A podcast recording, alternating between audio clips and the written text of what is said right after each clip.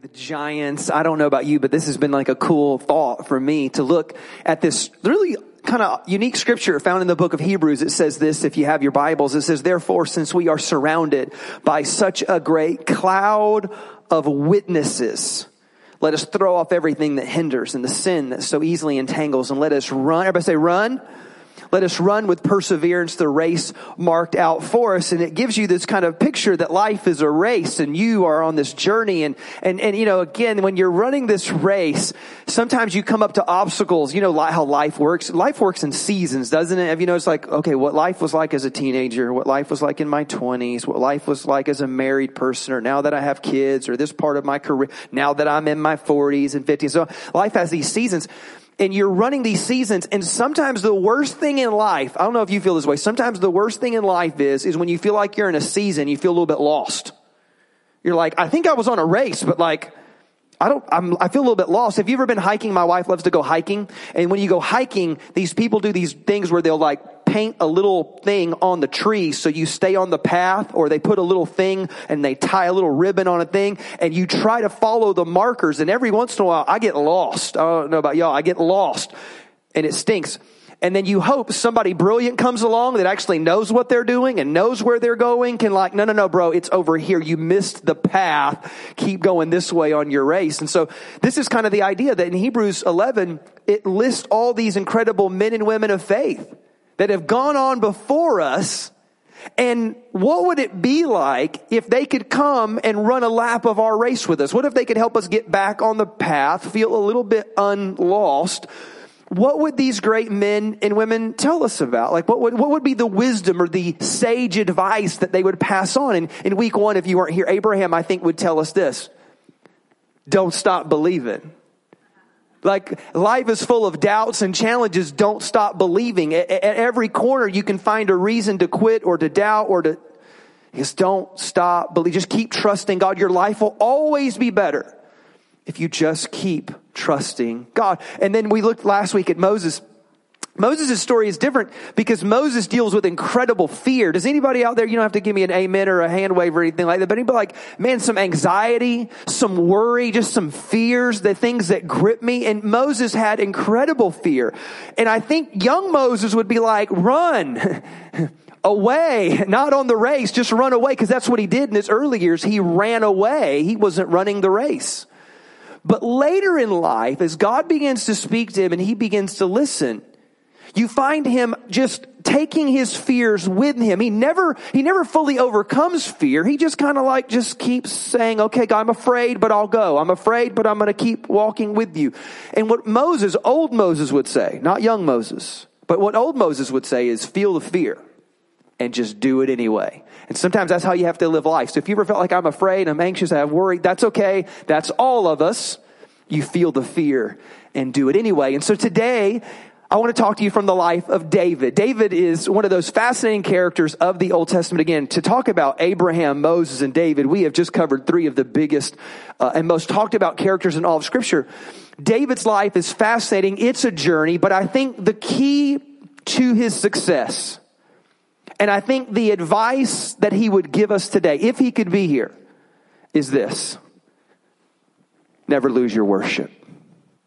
Never lose your worship. The life of David is filled with this idea of you keep your eyes on God and you let that be reflected in your worship. I'll prove it to you. So the Bible says that out of all the 150 Psalms that are in the book of Psalms, that David wrote like 73 of them.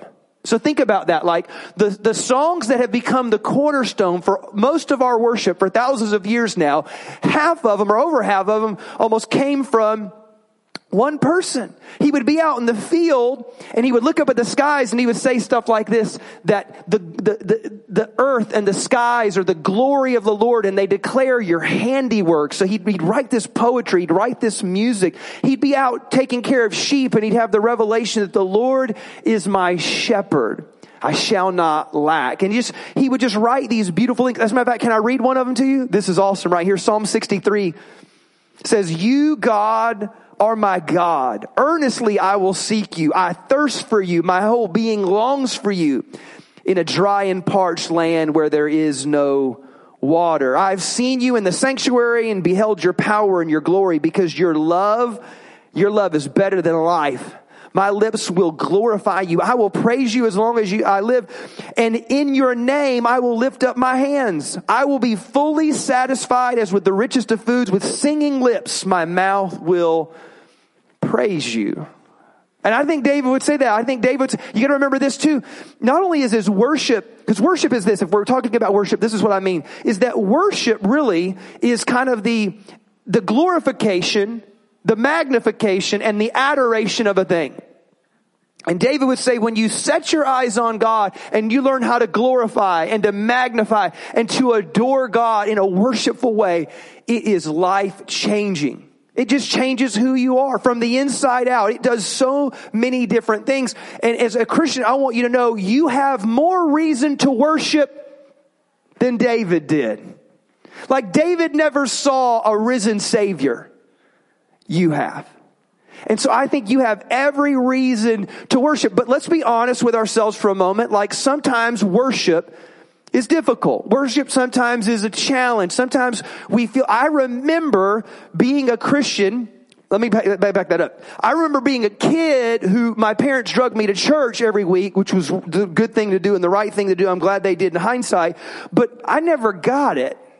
I felt like we were reading like just words out of a book and it was a hymnal and it just didn't make any sense. And then I had this experience with God that was very personal and very powerful. And then I really longed for God, but I really didn't know what worship was. And, and so I remember going to a church that was different than my really traditional church with the hymnals and the standing and the sitting and the, some of the formal stuff. And I remember seeing these people and they were weird because they were like, they were kind of swaying, they were clapping, they were lifting their hands and it was an expressive style of worship. And I remember in my heart, I really wanted to do that, but man, it felt weird. Do you remember maybe if you ever gone through the progressions of your worship phase? This is what it looks like for me. I go into church and I'm like, oh man, okay, okay, I'm going to do this. Cause when you grow up real traditional, you just, you just stand there and you hold the book and you sing. But then I'm like, these people are like dancing a little bit and clapping and lifting their hands. So like, I'm going to go for this because I love Jesus. Jesus done a work in my, I love Jesus. And so I'm like, I'm just going to clap. That's all you do. That's all you do is clap. But then they get in them slow songs and ain't nobody clapping no more. So then what do you do? Oh, Jesus, I really love you. I really want to worship. So what you do is you kind of do one of these. That's it. That's all you got. And not two hands, just one hand. Right? And then your confidence build because you feel weird, you feel insecure, you feel like people are watching you. Do you remember this? Oh my God, people are watching me. Nobody's watching you unless you dressed weird, and they're only watching you because you dressed weird. They're not watching you because you worship. And so you go from here to this. That like took two weeks. Like two weeks to go from here to here, right? And then all of a sudden you, there's like a moment where you go here one day and you're like, I'm going to go for it and you look just to make sure no one's watching, and then you just. And when you get free, you're one of them obnoxious people doing. slapping people, don't even care. Jesus has set me free. I don't even care about you no more. And and so, but there, but there are, there are, there are these obstacles to our worship, right? There's a hesitation. Like here's some of the obstacles that we deal with in our worship. Some of us have a wrong perception of God.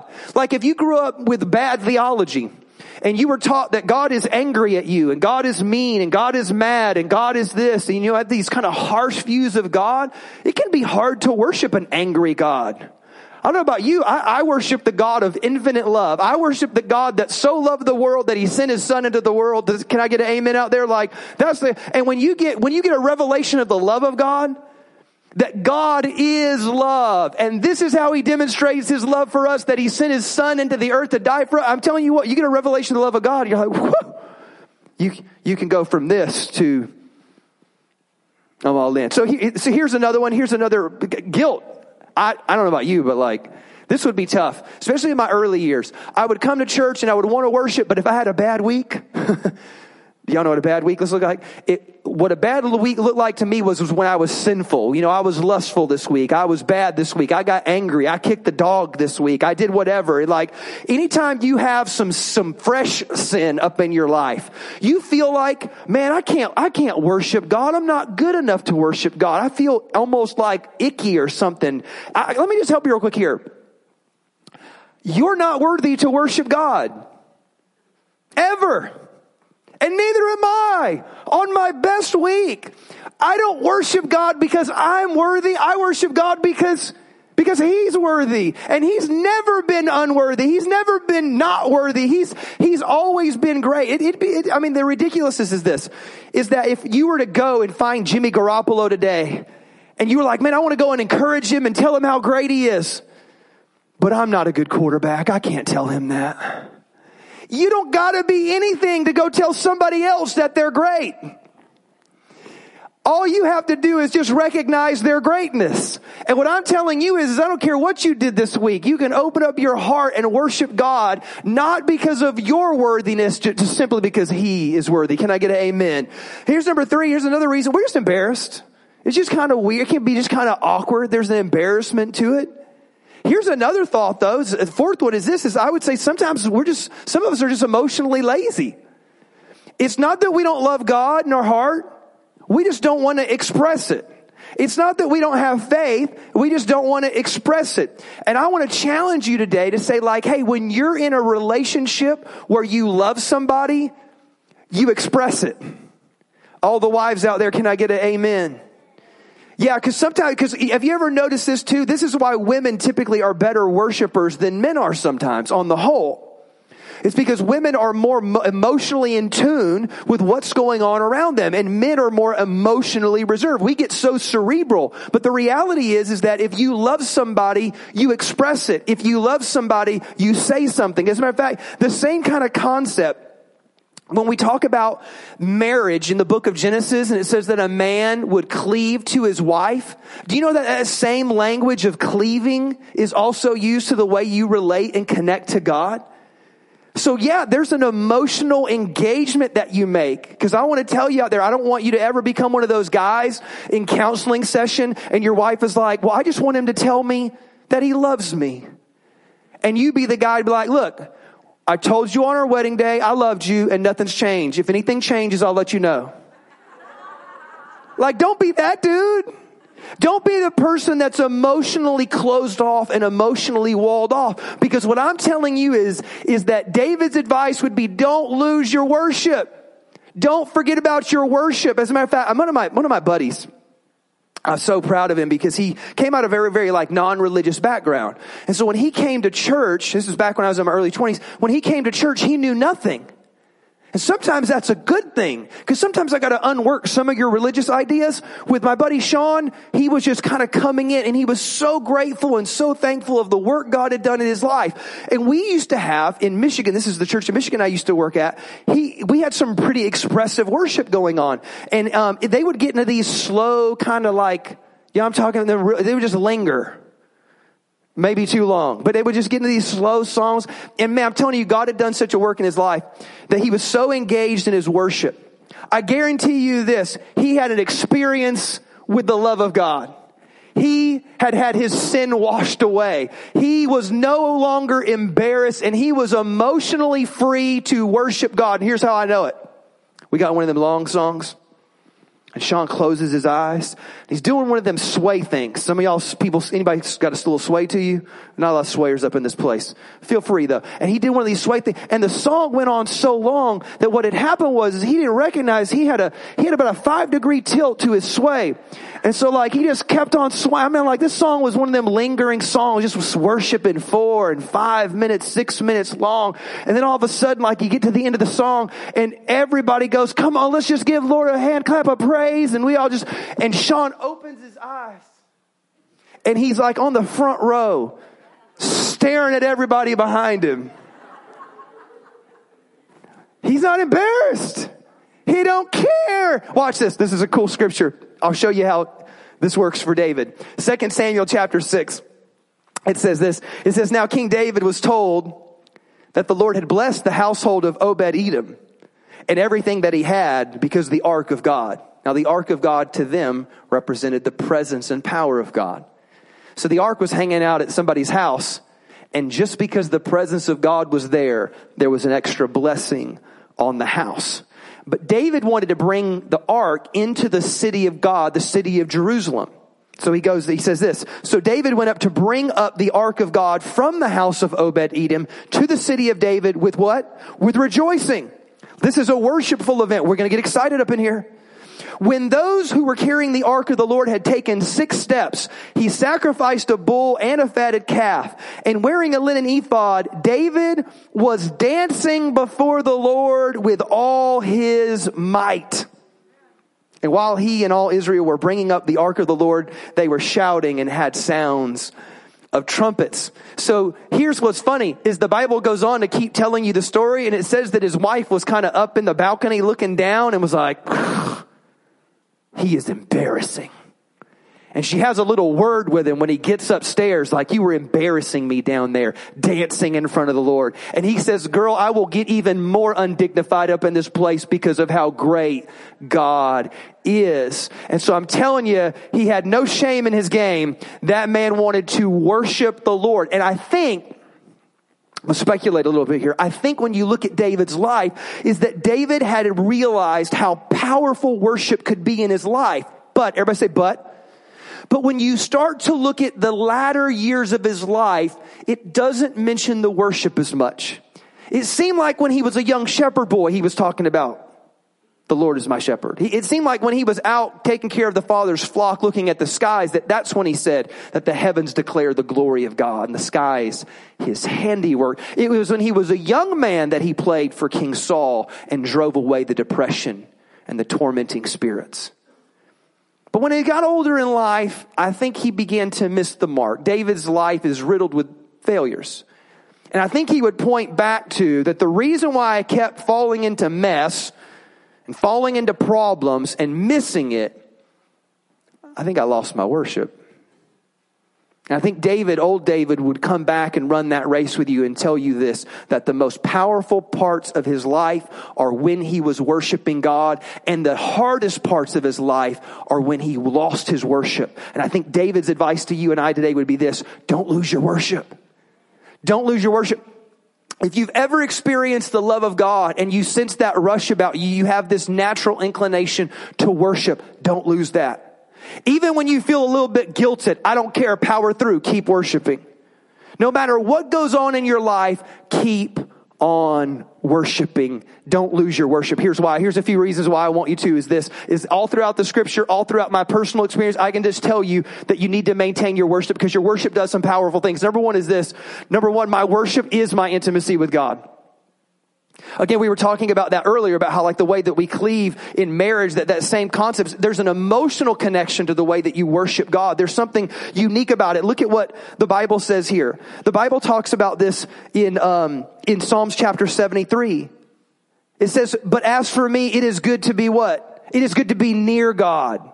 Like a proximity matters. And I want you to recognize that because God is in all places at all times, that you can't actually escape God. But we can easily recognize that there is a difference between God's just kind of everywhere presence versus his personal presence. And his personal presence is something that you access through worship. This is why you know when you're in a funky place and you look across the room or you see the aisle next to you that there's a person, person in a worshipful place. You can recognize that you are in the same room, but you are experiencing something radically different. Somebody is in just the everywhere presence of God. Somebody has tapped into the personal presence of God. I'm just telling you that there's something there when you open yourself up. Again, if there is somebody in your life that you love, but you can't tell them that you love them, there might be something broken in me. As a matter of fact, I, I heard this uh, passed down from my mom and my grandma that my grandfather, before World War II, was a poet and used to write love letters to grandma. Her name was Corrine because she was born a long time ago. My other grandmother was Mildred. Okay, these ain't no spring chickens. Corrine and, and my grandfather didn't even have a name. I don't know how that works. He just had initials, JS. Didn't stand for a thing and everybody called him Doc. So when I grew up, I had Doc and Corrine. And man, and then like, so I heard these stories cause, cause grandpa was grumpy. Grandpa was quiet. Grandpa was somber.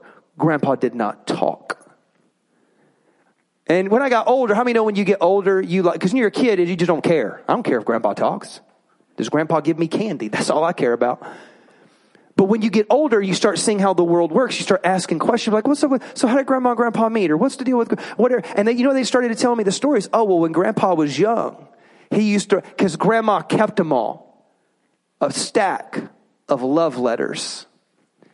But then he went to the war and he fought in World War II and he probably experienced some horrendous terrible things. And he probably came back with something that they didn't even know what to call PTSD. And he came back and he was a bit shell shocked. He came back and he was a bit of a fraction of who he used to be. And from that point forward, he did not write love letters anymore. He did not talk anymore. As a matter of fact, the story is, is that he never told my dad that he loved him.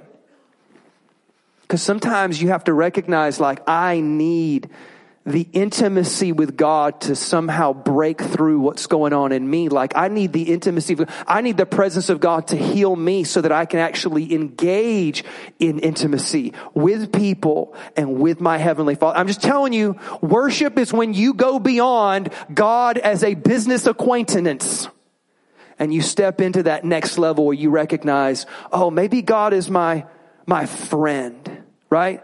And then you go step further, you're like, no, what if God is my father? What if there's a, what if there's an increasing level of intimacy the closer and closer I get to God? That's why he said it is good to be near. Let's keep going with this. Number two is this, worship changes my perspective. I don't know about you, this is my story. Anytime I start getting anxious or worrying about the future or my brain starts messing with me, one of the first things that I'll do is begin to worship because I have to distract my brain. Can I get an amen? Does anybody have brain that runs too fast sometimes or runs in bad directions or you just, it's like, it's like there's three hamsters and they're all just going crazy up in there?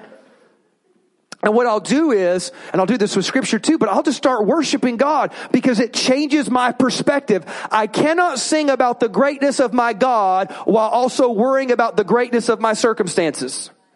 So it just forces me to put my attention on God, to build my faith, to quiet my fears, to quiet my anxiety, to remind me of who I am, of who He is, that God is in control. And so it just helps change my perspective. Listen to this. Psalms 121 says, I lift up my eyes to the mountains. Where does my help come from? My help comes from the Lord, the maker of heaven and earth. Sometimes you just gotta lift your eyes. Sometimes it's just worship. Sometimes I'm going to sing until my fears are quieted. Listen to me. If it can work for King Saul, where David came in and worship and it quieted that depressing spirit. I'm telling you, worship has the power to change things. Here's a radical notion. I'm going to sidestep real quick here. Number three is this. It, worship influences others to worship God. Parents, I'm saying this to you. Husbands and wife, I'm saying this to you. It is a powerful thing to let your kids see you worship. It is a powerful thing because see, the number one level of leadership is modeling. And if you want your kids to worship, but you're still holding on to your embarrassed, your guilt, your thing, you're going to keep your kids sometimes from being free to worship. And so you got to let that thing fly. Dads, we were talking about this. We were talking about being emotional and being, recognizing that worship is intimacy. There's some fascinating studies that have been done. And they show you that whenever it is that a kid goes to church for the very first time, that the percentage and odds of his family joining is, pretty low. When a mom comes, and mom leads the way, that there's a, a bigger percentage, but it's still relatively small, that the kids will come and the husband will come and the whole family will come. But here's the stat. That when the father is first, there is a 93% probability that the house will follow. The first level of leadership is modeling. And what you want to do is model. No, no, no. It's Sunday and we go to the house of God and we want to be in the presence of God and we want to sing the praises of God and we want to hear the word of God and I'm going to lead the way because your worship will actually encourage and inspire others to worship as well. Number four is this. Number, number four is, is worship. My worship is a weapon against our spiritual enemy. And there's this funny story. Um, there, there's a few of them throughout scripture where they do this. Uh, again, Paul and Silas are in jail. They start worshiping. And the Holy Spirit shows up and the miraculous happens and, and breakthrough happens and the, literally the chains are flung open. The doors of the jail are flung open. I told you about King Saul and the depressing spirit being driven away. But there's a weird story. It's tucked away in a scripture you'd never read before. It's guy's named King Jehoshaphat. If you're looking for a name to not name your kid, mark that one off.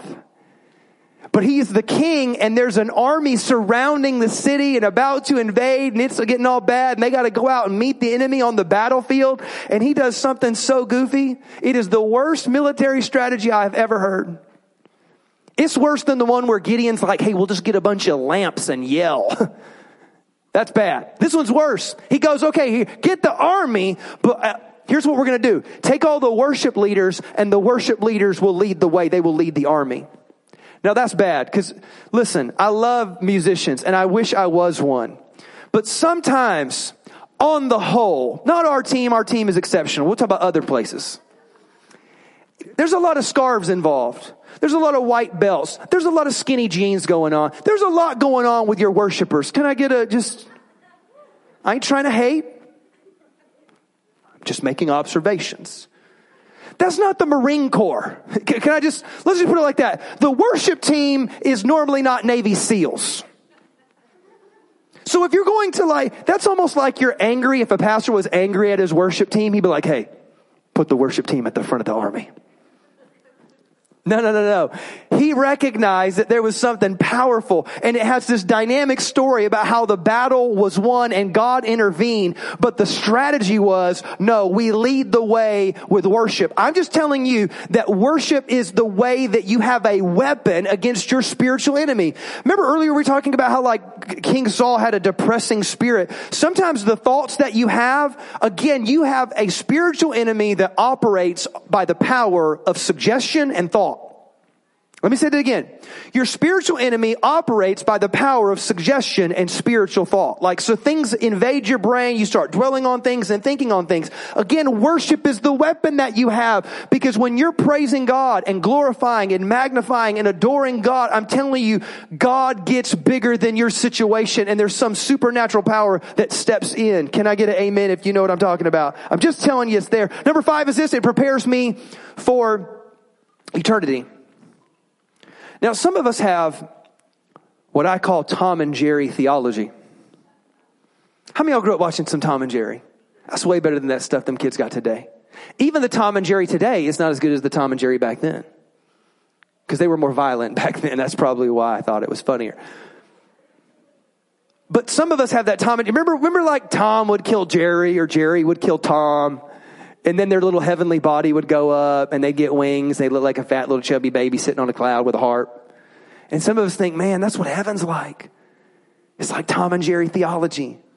One day I'm going to be a fat little baby with a harp. No, you ain't. But the Bible does say some profound things about the heaven that we will one day experience with the presence of God. Listen to this in the book of Revelation. In Revelation, he's describing heaven. He goes, I heard a voice from the throne saying, praise our God, all you his servants and those who fear him, both small and great. And I heard, as it were, the voice of a great multitude as the sound of many waters and as the sound of mighty thundering saying, hallelujah.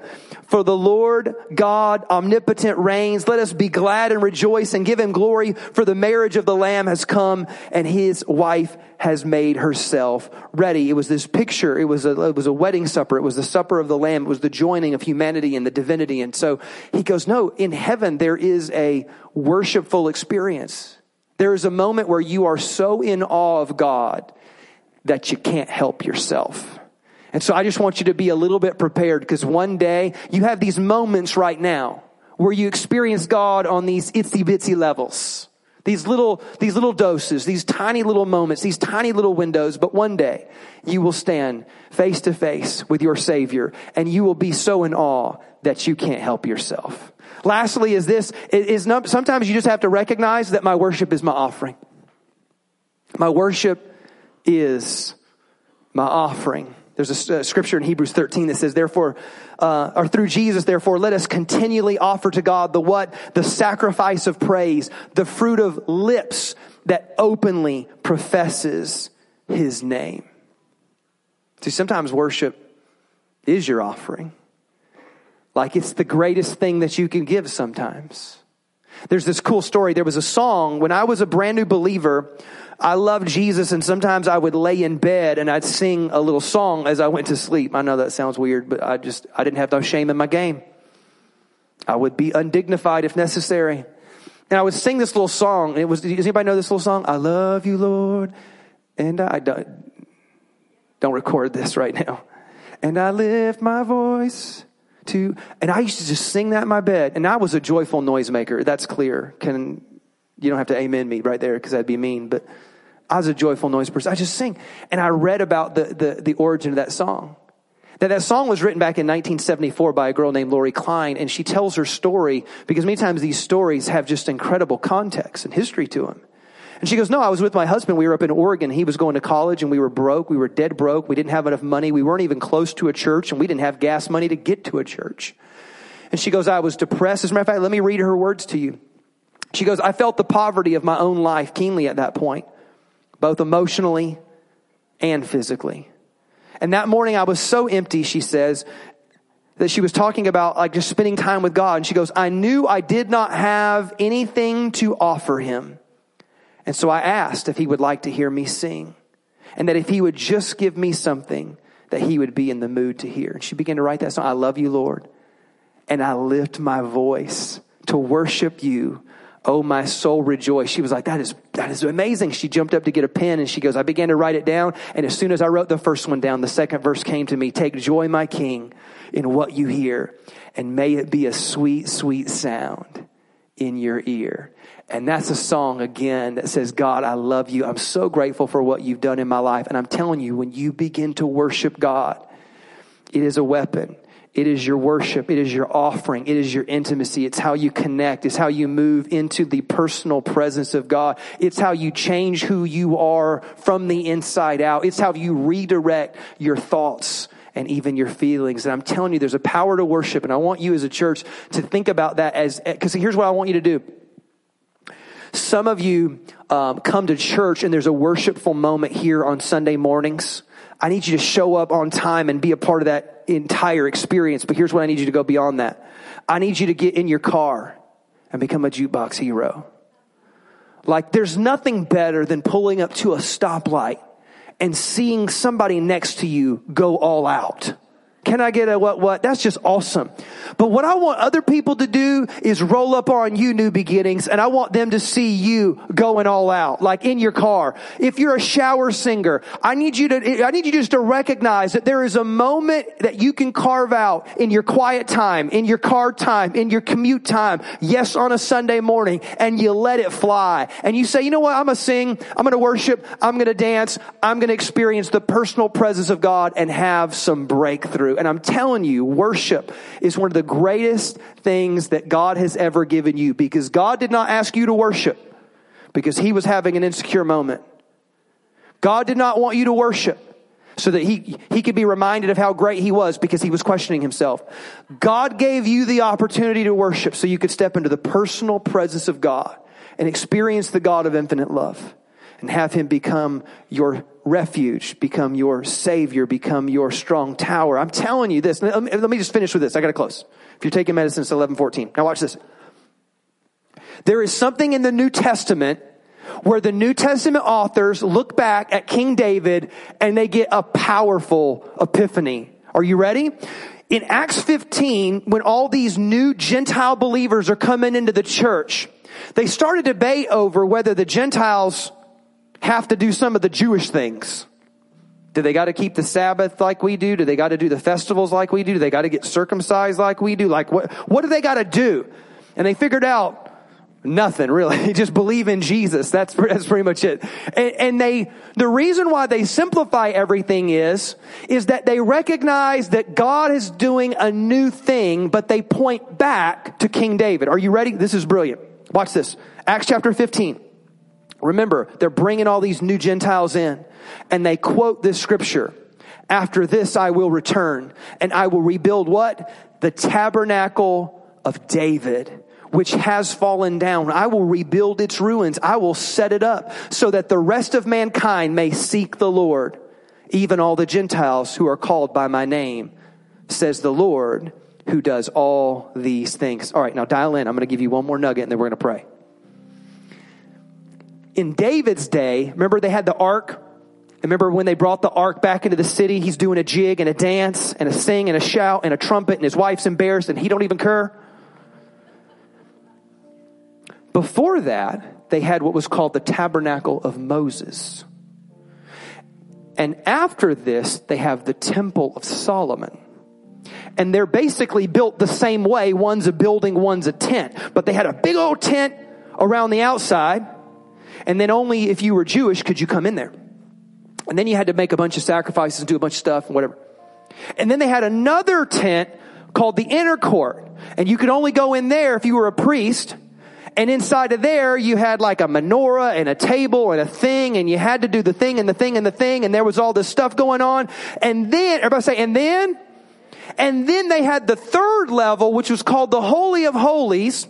And you not only had to be Jewish, but you had to be a Levite, and then you had, you couldn't just be a priest, you had to be the high priest, and you could only go in one day. And they were so afraid of this experience that they tied a rope around his waist just in case he died.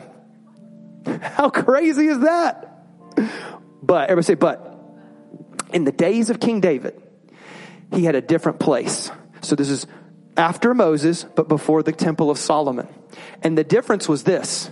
In the tabernacle of David, everyone had access.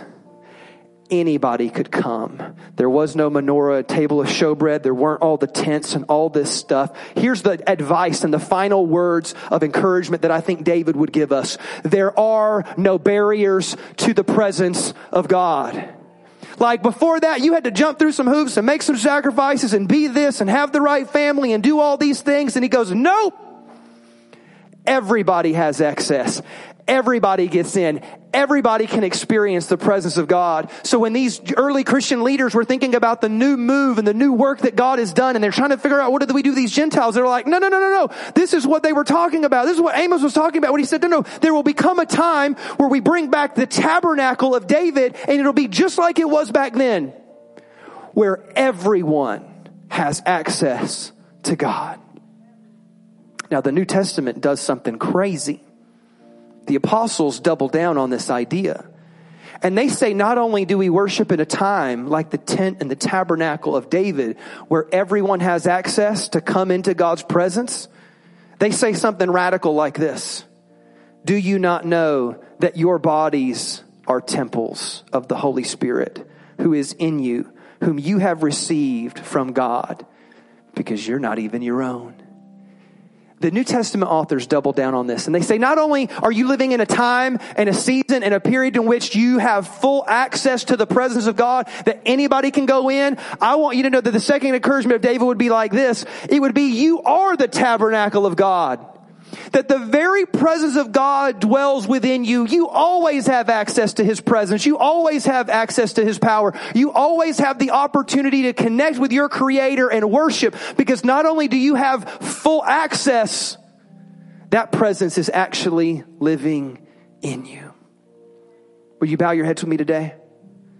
God, we just need to be grateful today. God, we just need to be thankful today. God, we, we don't have to jump through hoops and barriers and go kill some animals and go do all, we, no, no, we have full access because not only has the curtain been torn, it says that when Jesus died that the veil was torn from top to bottom and that now everybody gets in. Everybody has access to get in to the presence of God. God, let us take that step closer to you. Let us draw near to you, God. Let us recognize that as we put our faith in you, God, your presence actually fills us up. We actually become the tabernacle or the carriers of God's presence. God, let us live a life that is worship. Let us not even reduce worship down to a song God, let us recognize that it is a life of worship that we live. And it is in those unique moments that we go into the personal presence of God, where we sing your praises, God, where we magnify, we glorify, and we adore you. Because God, you are worthy. Help us, Lord, to go out of this place and to never forget our worship. Lord, that is our prayer today. In Jesus' name, if you believe me, give me your best amen today. As a matter of fact, can we just give Lord a big hand clap of praise right now? I'm telling you, you don't have to be worthy. He's worthy enough. Do me a favor and stand up on your feet. Man, it is good to be at church with you today. That was good. Sometimes I don't need an amen. Sometimes, Dan, you know, like, that was just good. We have full access. The veil has been torn. My Lord, that is good. That's what you remind yourself sometimes. You encourage yourself sometimes. You tap into that place of worship where you say, no, no, I want the personal presence of God in my life. I need His strength. I need His help. I need His, um, His refuge. I need that. I need God's presence in my life. And I'm telling you, the way that you go beyond the veil, the way that you go through those doors, the, the Bible actually says that we enter into His courts with thanksgiving and we enter into His gates with what? With praise. There's just something powerful to worship. And so here's what I want us to do. Every Sunday morning, we get an opportunity as a family to do that together. Let's do that every Sunday morning, but also in the shower, in the car, in my quiet time, whenever there's a moment, let us become worshipers of our God. Amen. I'm so glad that you were here today. As always, if you need prayer for anything, please come see me. I'll be down front here. Um, if you're a first timer and I didn't get to greet you, I'd love to say hi to you. Please take our three week challenge, fill out the card, get in, get connected. I promise it's a good place. And I pray that all of you go with this blessing over your life. The Bible says the Lord bless you and keep you. The Lord make his face shine upon you and be gracious to you. The Lord lift up his countenance and give you peace. Somebody say amen to that. Amen. One more time. Give the Lord a big hand clap today. I love you guys so much. Have a wonderful Sunday afternoon.